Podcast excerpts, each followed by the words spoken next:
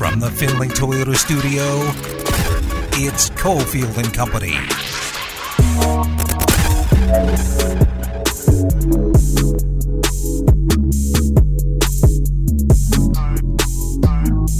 It is Cofield and Company. Hill his homies edition. Adam Hill, Willie Ramirez in for Steve Cofield on this Wednesday. Big show ahead. Danny Webster will be in the Sun to talk about the Golden Knights. Michael Naft, Clark County Commissioner. Not my commissioner. I'm about 100 feet out of his district, I think. Very close. Very close, but not quite Not that you're a political guy or anything. No. Um, not the, I don't think many people know what district they're in. I actually know what the boundaries of my district are. I'm very, very close uh, to his district, but obviously a lot to talk about with what is going on with the A's, who I think right now are still in the same spot they were yesterday. I'm sure that'll change as the show goes along. Uh, will, will they if, if they stay there? Will they be called the Paradise A's? Because they're not couldn't technically not in the city of Las Vegas. Guessing that, well, neither neither the Knights or Neither the the Raiders Knights or the Raiders. Should- Clark County should be pissed. should be. Well, uh, maybe, we'll ask the commissioner. Maybe that's what Michael Naft wants to get to.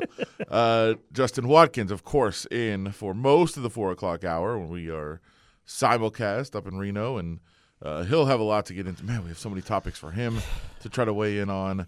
Uh, Eddie Johnson, break down some NBA. Former Sun calls the games, does some studio work on Sirius XM as well. What is going on with the Phoenix Suns? At least their owner didn't get any fights last night. That's a good sign. Uh, but that and so much more on the program today. Willie, how are you today?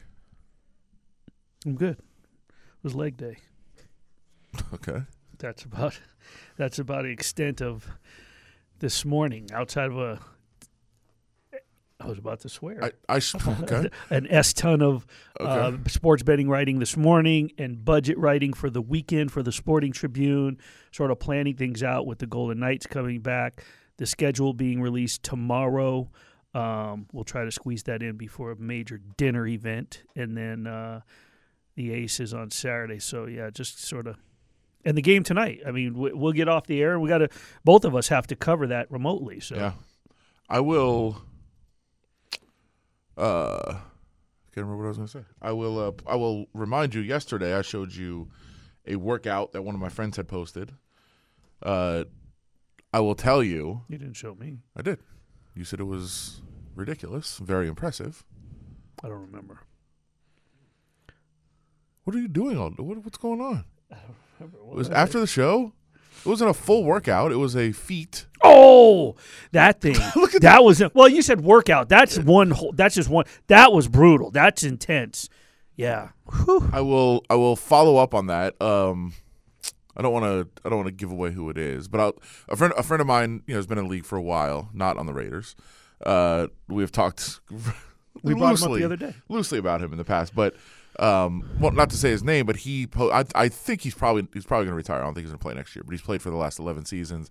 So he'll Um, be able to hang out with you again because you're a sports bettor. He's, it's true. We, we haven't been Yeah. able to be friends. Yeah. Uh, he posted an athletic feat yesterday on Instagram, and you, even you, who are in the gym all the time, were like, "Wow, that's impressive." Oh my gosh. And I will tell you that many, many people have sent him videos of them trying to do it over the last 24 hours. One pulled it off. Oh I really? think it was another NFL player. okay, I was gonna say because like there are people that do that. There are people that do what he did minus the mouth grab. I've seen that. Like, but they're they're full blown athletes. They're I've seen like wrestlers. I've seen uh I've seen female wrestling. A lot of wrestlers do that. Um, You're better with the terms than me, but he was basically he was in like a handstand yeah, and like pressed his face down to the floor, picked up a towel with his mouth, Yeah. and then stood back, like pressed back up. yeah. With it still, Yeah, there's no really dropped no word for that. I mean, he was basically doing handstand push-ups, but with the handstand push-ups, he was grabbing something with his mouth, a towel, and then letting it go and then doing it again. Yeah. So handstand push-ups are one thing. And I, which I can't even do a handstand, but for those who do handstands, that's the next step. And then, and it, it takes a lot of forget about just arms and shoulders, but your core strength, your balance. He's grabbing something with his mouth and then letting it go. It was wild, and I, I said that only because you were like, "I was leg day." I was like, "Well, for me, yeah, leg day is, is it uh, for for that guy. It was it, that's a wild, wild feat that I saw. And then so just be, about an hour before the show, I was watching. Uh, he had posted a bunch of people that were trying to do it and sent it to him, and I was like, okay, that's uh, that's pretty wild. I'm But gonna have to go check out the IG. Yes, uh, for sure. Uh, but a lot to get into today. We start with some of the NFL schedule being released, only a couple of games. I have a bit of a gripe with Oh, a lot of people, not with the NFL. Um, you're included, but you're not as bad as some of the others that I was referencing. I think you were just hopeful. Oh, Um, the Raiders do not get an international game. They don't get the the one that they were looking at because I saw a lot of people saying, "Oh, they had five chances." They didn't. They had one chance. It was the Bills game that was in London. That was the only game they could have had, and there was about a thirty three percent chance. Only, I think, only three teams really would be considered in that spot, and it ends up not being. Uh, the Raiders, so they will not go internationally. Uh, that one will be the Jaguars going for two straight weeks. Um, that gets into one of my gripes that I have with some people. Uh, but for the most part, pretty interesting. Uh, you know, a couple of couple of noteworthy games. We we hear that the uh, Bengals and Chiefs will play later in the year, New Year's Eve, in a primetime spot. That's obviously a game that'll be very highlighted. A couple of games here and there just trickling out, but nothing for the Raiders just yet. We'll learn that five o'clock tomorrow during the show. So make sure you stay tuned here uh, to learn the games in real time. We know the opponents, we just don't know the order or when those games will be played.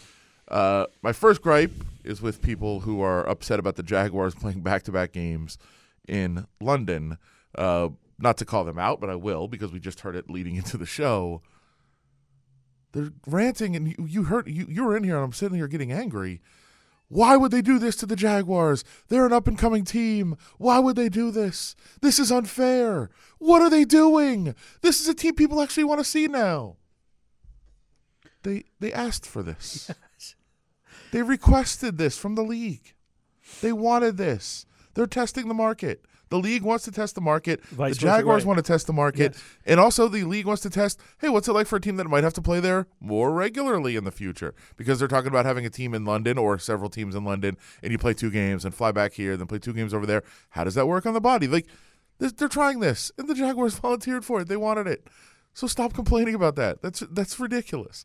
Uh, the other gripe that I had, and I know you again, you were bringing this up. Others, I'm not gonna. I know there's people in in the family of broadcasting here at Lotus uh, who have done it, but also people around the country, uh, and mostly people associated with the Raiders and Raiders fans were outraged that the Raiders aren't playing on Black Friday. I know you had proposed, hey, Ra- Rodgers Right, but I- against the Raiders. Once they announced it, I didn't oppose it. No, no, but I'm saying leading Oh. up to it, you're like, Oh. hey, this should happen. Oh yeah, yeah. yeah. Other people said, well, obviously it's the Raiders. Why wouldn't it be the Raiders? I'm, I'll, I'll try to be nice about this. We realize that the Raiders this season in particular are not a marquee team, right? right. We do understand that. They are projected to be one of the worst teams in the league. Not one of the best, not one of the marquee teams. And I understand it's Black Friday, so black hole. Right. okay. That was my whole thing. Amazon does not care about Yeah, yeah. that. Jeff Bezos does not care about that. well, marketing, but obviously not. Yeah, but they're not about the home team either. Like they're just about marketing. Who literally their marketing is who's watching. How many people are watching? And yes, it, it does end up being Aaron Rodgers, and Aaron Rodgers makes sense to be in that game. They could have done Raiders at, or excuse me, Jets at Raiders. But like the the some of the people that are outraged of how could they do Black Friday without? First of all, the color black has very little to do with Black Friday anyway. It's Uh, just the, a the, name. the the choice that they made obviously is is due to a division rivalry, but as far as name brand, Well, it's is con- also it's also two, the two teams I would say projected to be first in the AFC East with the Bills taking a step back. Well, that's what I'm saying. D- Yeah. division, Yeah. division rivalry. Um, the the Raiders still have some sort of marketing and brand appeal Sure. in terms of like who they their their history. I mean, obviously their fan base, so on and so forth. So, um, but yes, I was completely sold. I was completely selling the the whole catchy black color black angle. You know, Black Friday, black hole, but. Yeah, once it got announced, I just was like, okay, they're not playing international. They're not playing any of the holidays. Fine. And you know what? That right there is you you just said it, but there's your answer why. If anybody that's outraged and wondering, the fact that uh, a household name that win or lose, winning season, losing season, the things that this franchise has gone through. Let's not forget that we're two seasons away from two major, major scandals. Well, one scandal and then another one, a, a, a complete, you know, just a tragedy, which we're actually going to talk about later on. R.I.P. Tina Tintor.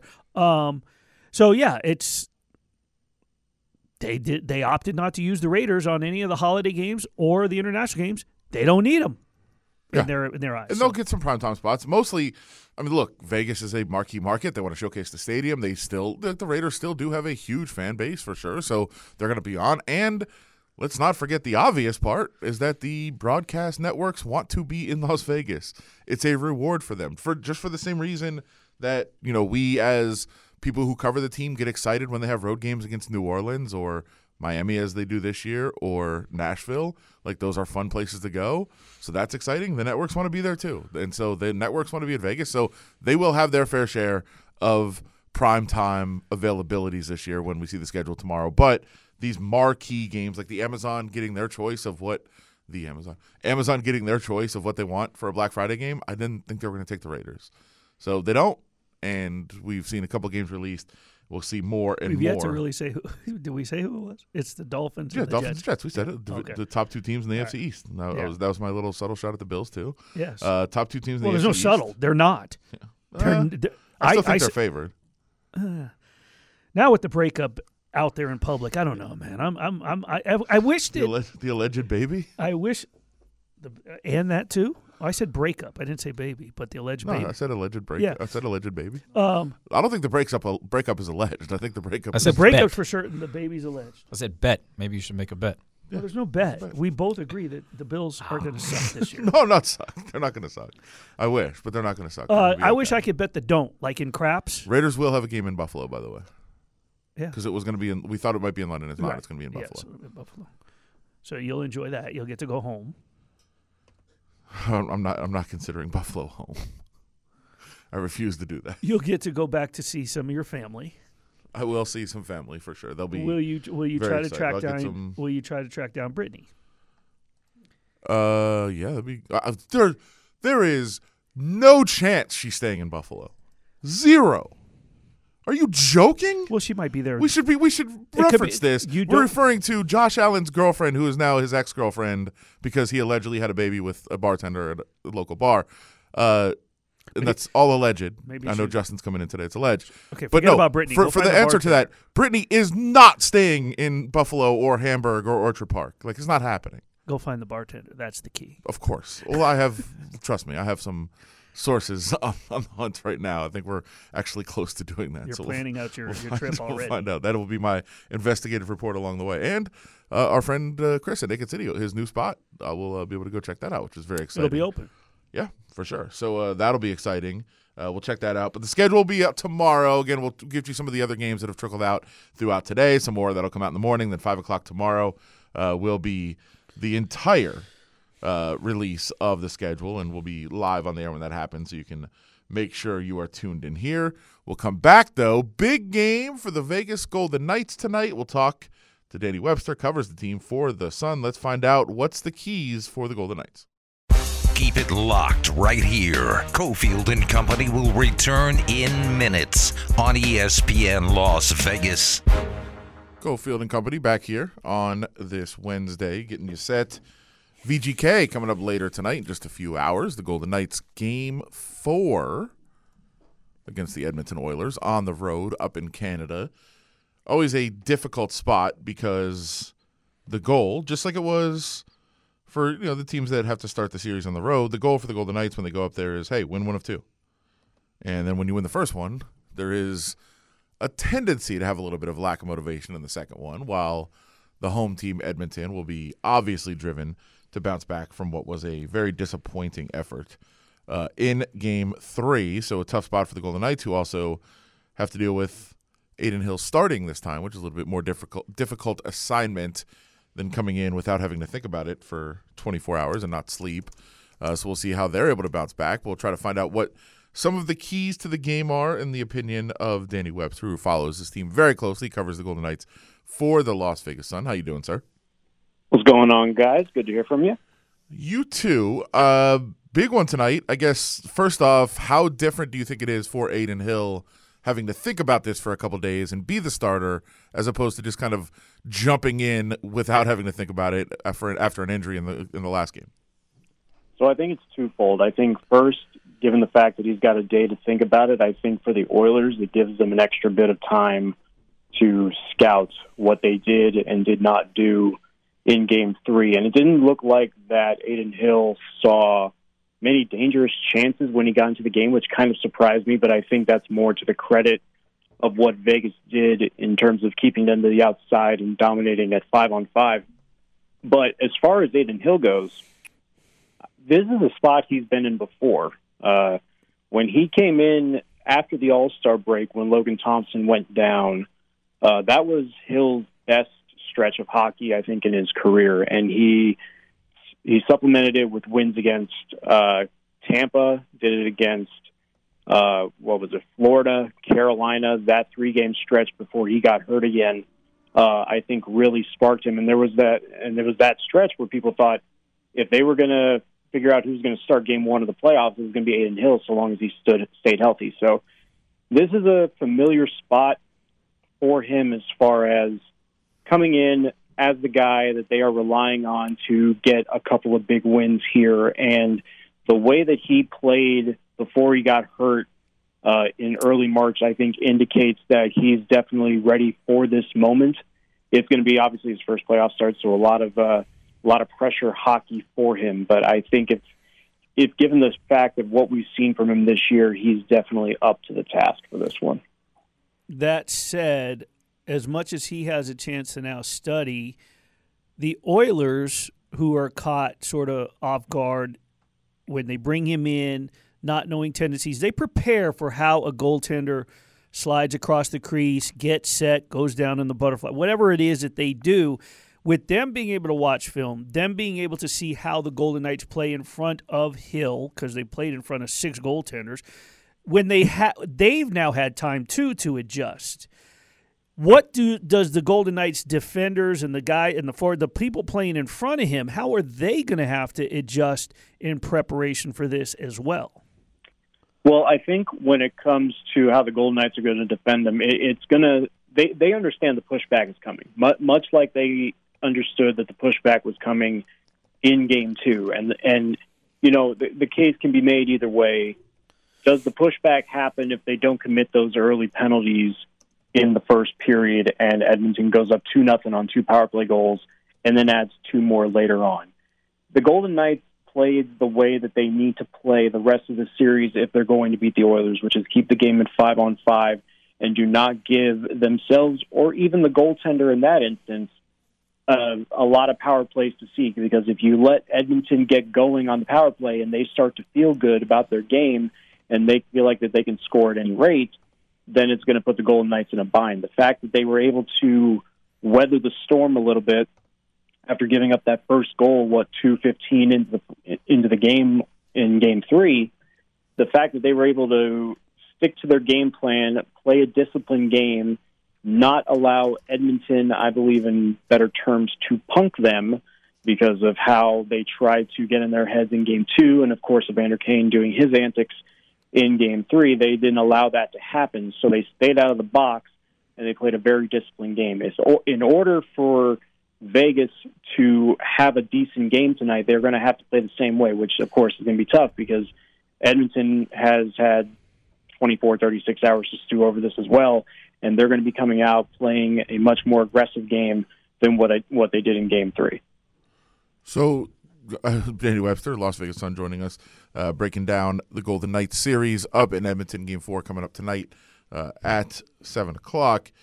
The the Golden Knights did play a, a, different style game. It was very impressive what they did defensively. What was your take on what they did from a strategic, uh, a coaching standpoint, and just defensively to stay so sound and really limit what Edmonton wanted to do, especially when you're playing on the road and it makes it a little bit tougher.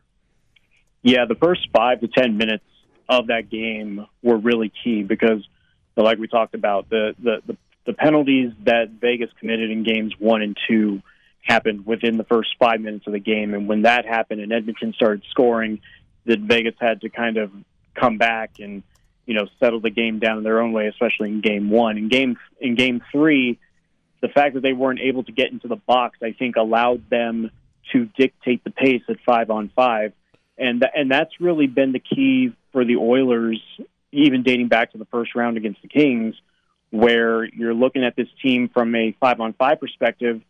And you're wondering how in the world are they not able to score more than one goal at five on five. And, and I think that's where the Golden Knights, where they've been good at all year, is relying on the five man unit to keep teams to the outside, not allow too many slot chances, which they've been very good at all year. And they stuck to that and they played that way in game three, which allowed them to take that early 2 1 lead going into the first intermission, and then it just snowballed from there. So th- their game plan is if you keep the speed guys to the outside, which they did very well uh, in game three, and you allow them to try, try and force their way into the middle of the ice where you're going to have a lot of bodies in front and you're going to take away any of the backdoor chances. That that was huge for Vegas in Game Three, and if they can do that again tonight, their their chances of taking a three-one series lead back home for Friday is going to be huge. It would it would seem if you're going to be very sound defensively, that probably would involve being very physical and trying to intimidate a team. But they really were able to do that and stay out of the penalty box. So I guess how do you kind of make make sure you get a body on somebody and, and stay physical with them and not let them get free, but also not get into the box? Yeah, I, I think they learned that lesson in Game One of the Winnipeg series. They tried to play that kind of a game and it didn't work. They tried to be the more physical team. They tried to out hit Winnipeg. And when they realized that they could not actually do it at a consistent level, whereas to also impose their will and do so in the offensive end, that allowed Winnipeg to stay in the game long enough and then two quick goals after that, and they ran away with game one. I think after that game, they learned you don't need to be the physical team as far as laying the most checks, trying to intimidate the other team. I think if you're able to win your battles in the forechecking department, get pucks in deep, win those battles in the corners, you're going to be able to impose your will physically that way. And if you have tighter sticks as well, you're risking you're risking the chance of not having a high stick penalty called against you, which is what they did in game two. So if you're if the Golden Knights are able to keep moving their feet and they're able to win those forechecking battles and they're able to, you know, win the battles in the corners in the offensive zone and regain possession. That's how you can be a physical team. You don't necessarily need to be the team laying the checks in the defensive zone. All you have to do is play sound defensively and trust your instincts and that you're going to get guys that are going to block shots and get sticks on pucks. And that's going to ultimately help you uh, win that battle. Danny Webster from the Las Vegas Sun covers the Vegas Golden Knights. Uh, so Yuri Patera, he's called up for the emergency role. It'll be Adin Hill, Jonathan Quick, and then Patera. Safe to say, Brossoit is likely done. Yeah, that rough go for Laurent Brossoit. Just worked his way back. Was looking like probably the best goalie on this roster when he came back, and you know just to go down in the non-contact way, it, it just an, an awful situation for him. But you know, I, I think the fact that the Golden Knights have been through this enough this year to the point where they eventually had to play Jiri Patera for two starts this year and won both of them, uh, I think bodes well for the Golden Knights, knowing that they can play well no matter which goalie's in front of them. And now, you know, obviously it's a big moment for Adin Hill uh, in his first playoff start. But you know like I said, the way that he's been playing, uh, the way he was playing when he came back from the All Star break, and for that first month after Logan Thompson went down, I, I think this team has a pretty fair amount of confidence that he can come in and deliver a solid performance for him. How how big was it? I mean, it didn't seem like a glaring thing, but it kind of was. Uh, no defenseman had scored a goal for the Golden Knights, and that you know you, you need those contributions for any team, but especially a team that relies on its depth the way that the Golden Knights do, and the team that has so much talent on the blue line. They finally get off the schneid, and it's Zach Whitecloud that does it. Uh, strangely enough, so how big was that for them, and, and how they how can they continue that? It was very big for them, and, and I think probably the unlikeliest source to score that first goal was Zach Whitecloud, and and did so in a way that you would think a Shea Theodore and Alex Pietrangelo uh, would score that goal with a with a snipe in the top right corner. So that that was definitely uh, good for him. I think that was his first playoff goal in the last 20 playoff games. So it's been a while since he's even seen uh, the score sheet in that aspect too. I, I think with Alex Pietrangelo, he is someone that I think is doing so much already at both ends of the ice to where you don't necessarily need him to get on the scoreboard. I think the fact that he's been the workhorse for that blue line, uh, I think has done wonders for them. Uh, Shea Theodore has been a little up and down. Obviously, he came back uh, before the end of the regular season. I, I'm not sure if he's fully back to 100%. I mean, I mean, no one I think is 100% at this point in this time of the year, but with Shea Theodore, I think that he's probably still battling something. He just hasn't looked like himself, and I think the the first goal uh, from Edmonton in Game Three, I think, kind of proved that. Um, I, I do think that if the Golden Knights are able to get back to Vegas with a three-one lead and have a chance to close this one out, the rest is going to be good for those guys, especially ones where you would ex- expect them to have a little bit more of an offensive oomph. And I, and I think that if they are able to get that rest and get Shea Theodore a little bit more rest going into a possible Western Conference final, I think that's going to do wonders. So I, I don't think it's something too alarming to think about, but the fact that they've gotten so much depth up front with I think eight forwards now uh, scoring a goal for this team, I, I think is uh, I think is good enough to at least carry them a little bit further if they're not getting the blue line scoring. Danny Webster joining us, Las Vegas Sun. Danny, we appreciate it. Before we let you get out of here, will you be buying chicken after six thirty? Uh, I will be buying chicken at six twenty nine. Thanks to you uh, with that with that advice. I, I got I scored a sweet deal on that on that rotisserie chicken yesterday. It was a, it was an amazing idea. All right, we're gonna we're gonna break it down and we'll we'll let the listeners. What is happening? We'll, you'll you'll you'll find out. Adam. Don't worry. we'll, we'll fill it in on the way back. Danny, thanks for joining us. Thank you, guys. Appreciate it. Danny Webster, check out his coverage in the Sun. I, I have no idea. I guess we'll talk about chicken soon. That's a thing. Follow the guys on Twitter at Steve Cofield and at Adam Hill LVRJ, or tweet the show at Cofield and Co. or at ESPN Las Vegas.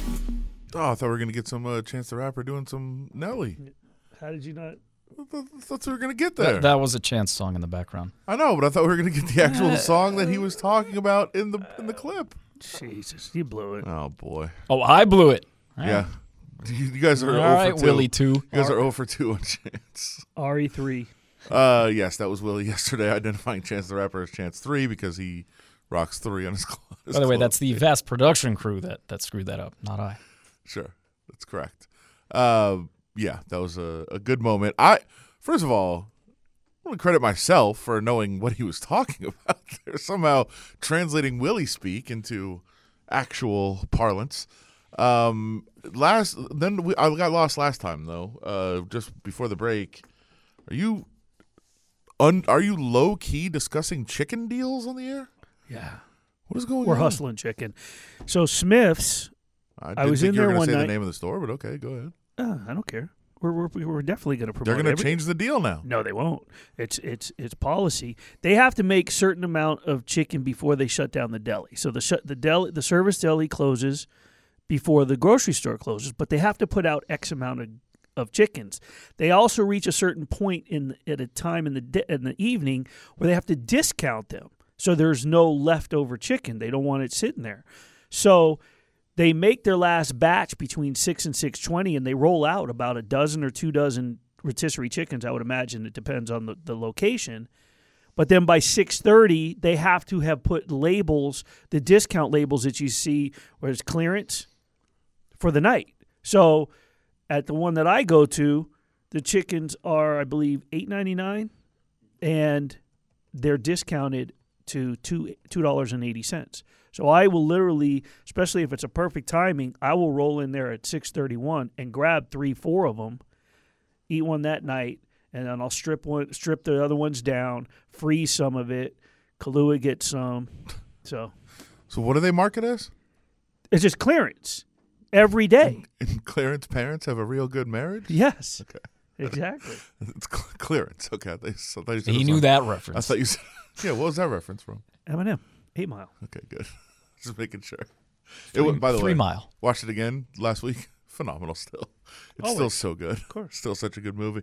Uh, so so yes, that's the chicken deal. Apparently, Adam did go to Cranbrook, by the way. I didn't. Uh, Clarence did. Uh, that's a private school. I, I let's do the whole thing. Um, we are going to get into the A Stadium deal. Uh, not not either of our commissioners. Three thirty-eight, and it's off the rails. not even our not either of our commissioners. We're very close. Michael Naft, Clark County Commissioner, District A, is going to join us. We're going to talk about what is going on with the stadium deal and other things going on in Southern Nevada in Clark County. Michael Naft, County Commissioner, up next. Follow the guys on Twitter at Steve Cofield and at Willie G. Ramirez, or tweet the show at Cofield and Co. or at ESPN Las Vegas. Back here, Cofield and Company on this Wednesday. Adam Hill, Willie Ramirez, in for Steve Cofield. He'll be back very soon, we are sure. lot to get into this week. We've been talking a lot about, of course, the Golden Knights, uh, what is going on with them, the NFL schedule tomorrow. But the A's are still looming over uh, what everything we do, everything we talk about, and uh, the story changes like every ten minutes. I haven't checked uh, since the show started. I assume we're still talking about the Tropicana site, but it's a wild, wild ride, and I think there's a lot of more twists and turns to come. We want to talk to somebody who a little bit plugged in with the local scene, I would say, a little bit more than us, at least, us idiots on the radio.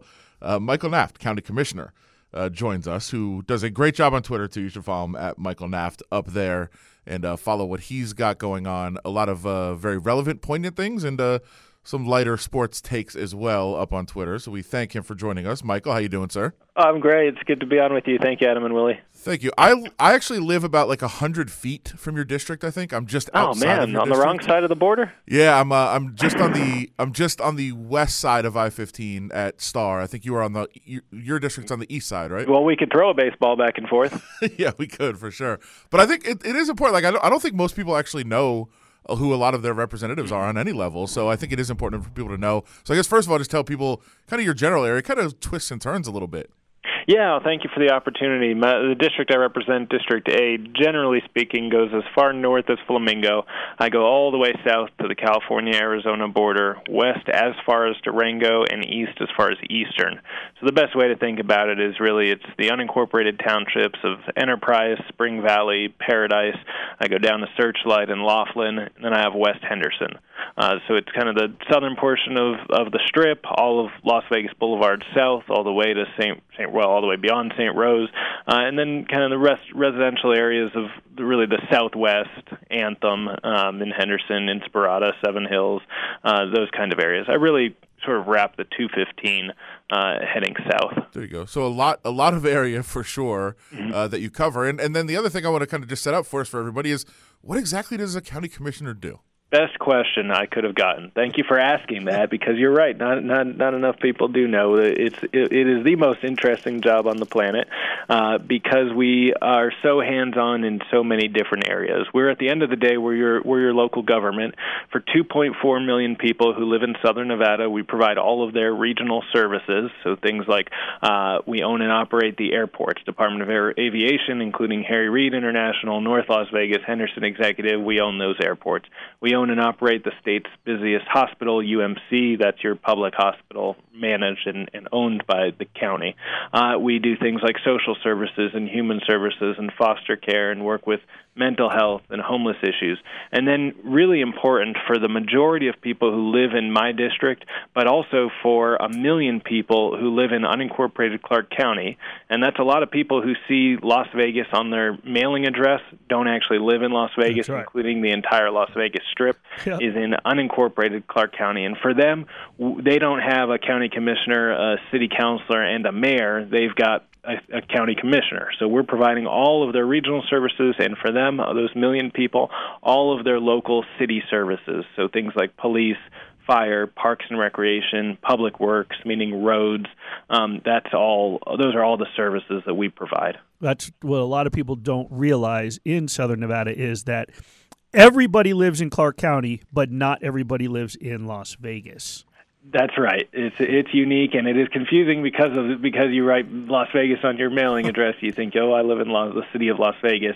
Uh, you don't. You live in unincorporated Clark County. Chances are, uh, and you're you know you're not serviced by the city of Las Vegas, rather by Clark County and the Clark County Commission. And that being said, uh, I believe City National Arena is in the city of Las Vegas, so it's okay to call them the Vegas Golden Knights. But the Raiders, T-Mobile. the, Not the T-Mobile, Raiders, yeah. not T-Mobile, not Allegiant. Well, you got to go off their headquarters and their mailing address. so I mean, fair, in fair reality, it's the Henderson Raiders, Yeah. or based on their home stadium, it would be what Enterprise or Paradise.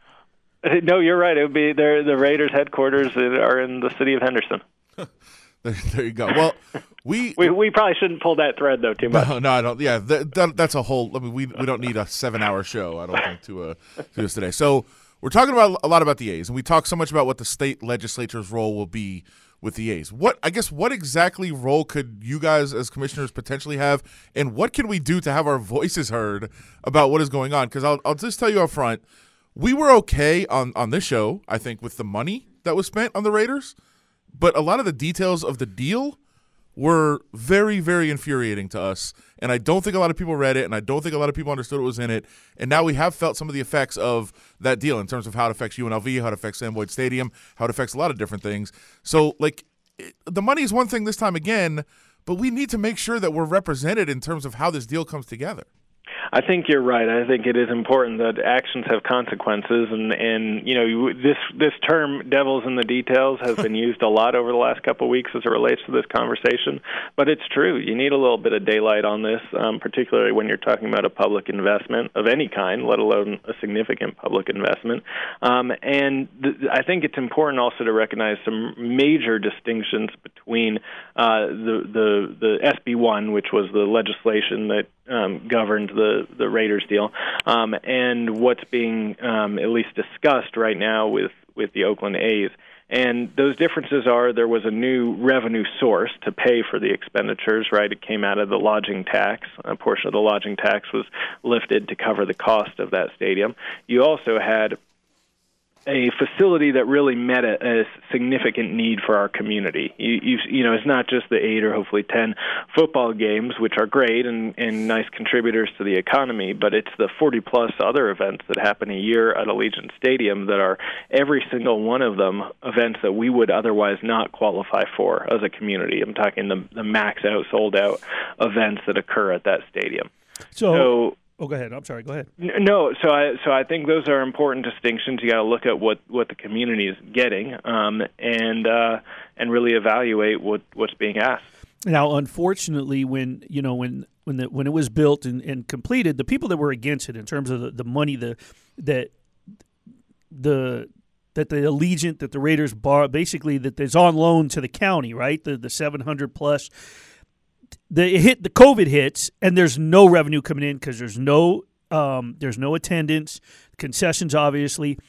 But what I found fascinating is in that first year back, by the end of the year, with all the events that had taken place, it was ahead of schedule on loan payments, and it looked like the money that was going to be paid back. How are we now, a couple of years in, with sort of COVID not going away? It's still going to be around here and there, but it's it's no longer a, a, uh, uh, a worldwide emergency. Recently was announced. How are we now in terms of the loan, where it's at, Yeah, and, well, and the payments? That's a great point, and, and part of what made the the the details in that deal so important were some of the coverages that were that were laid out, and that was I give credit. I wasn't at the county at the time uh, that that that uh, Senate Bill One was being uh, voted on, um, but the county did a really effective job making sure that their interests were heard and that they weren't at the end of the day.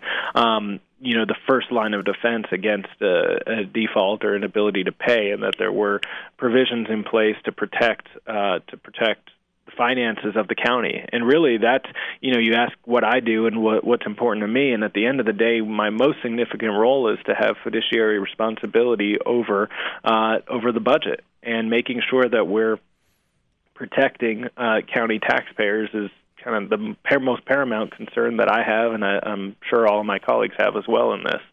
So I, I I'll go back a little bit because I know I, I asked you like a very detailed question and there was a lot to get into. So just I guess in terms of this, how can we make sure? I mean, obviously we trust people that we put into office. That that's why we vote for them. But how can we make sure our voices are heard on this as it goes along? Because I do feel like I do feel like we haven't. I feel like everything is kind of done. Once they get a bill, they're going to sign it at the state level. We need to make sure our voices are heard on, at some point. So I know you and others will make sure that our interests are represented. But how can we all make sure that we're heard? Yeah, well, situation? and to get back to your initial question, what exactly our role in is, role meaning the county is in this, is making sure that something that passes doesn't do undue harm to the county. And so working with our colleagues in the legislature, making sure that they understand clearly what our position is, and really that we understand what theirs is. But also, there are a couple ways that legislation can be crafted. It could either be enabling, meaning it, it allows for the local jurisdiction to adopt um, a tourism improvement or stadium improvement district, or it could compel the local jurisdiction to take that action.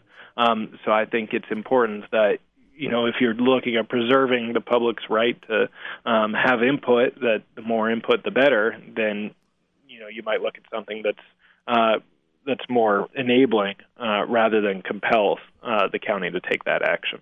would having to watch A's baseball be doing harm to the county? no, no comment. yeah, that's that's fair. Uh, I, I, I, I, that's good. That's the right answer to that. Um, so I guess what what are the next steps as far as as far as you're concerned? What are what are the next steps in this? What are we what should we be watching for? Well, I think you heard Speaker Yeager say a few, probably a week ago at this point, that the clock's ticking, right? The legislative session in Nevada only runs so long. You've got. Um, you, you've got to, you know, if they if there's an expectation that there's going to be legislative language that can be supported and a bill um, drafted, it's got to be dropped pretty soon here. Um, so I think that's really the the next step to watch for is see what what uh, hit, what legislation exactly looks like, how it's crafted and worded, and what the details are of that. Uh, and then certainly the the at least to the extent that I've controlled, the county is not going to be shy or bashful about weighing in on the impact, um, both good and bad. Because look, I, I, I'm about as big of champion of the sports economy here as anyone. I, I I can't believe growing up here that we now, you know, in your introduction alone, you talked about just tonight, you've got a baseball game and a, a hockey playoff game. I mean, how incredible is that for people like me who grew up here and couldn't even imagine professional sports um, being what it is today? And now it's quickly becoming a significant um, segment of our economy here. So I, I think that's great, but it's got to be done the right way and the responsible way with some daylight and a clear understanding of what what the taxpayers are getting into and what the benefits are. Uh, I hate to do this to you, but we only have a minute left, so I'll throw just out there whatever, whatever you want to say to the uh, to the listeners in terms of what you got coming up. But also, I do want to thank you because I know one of the issues that is very dear to you that you push a lot on social media is uh, to stop drunk driving as much as we possibly can. So that's a very important issue to I think a lot of us here. Uh, so thank you for doing that, and uh, whatever you want to say, you got a minute. I'll take it. I, I'll use it to piggyback off that conversation because you know, uh, no doubt, the more activity that we have here, the more people that are coming here, the more of us are going out for social evenings, watching events. Uh, the more likely it is that the the numbers of fatalities on our roadway increases. It's uh, unacceptable levels, and I really we have a campaign at the county called uh, Decide to Ride. And what that's all about is making sure that you make a plan before you go out. So before you go out to the night's game, make sure that you understand how you're getting home. If you're gonna even even if there's a shot of having a couple drinks, make sure you've made a plan other than driving yourself home to get there. And uh, you know you can learn more visiting the county's website and learning more about the Decide to Ride campaign. But I, I'm I appreciate you saying that, and thanks for the opportunity.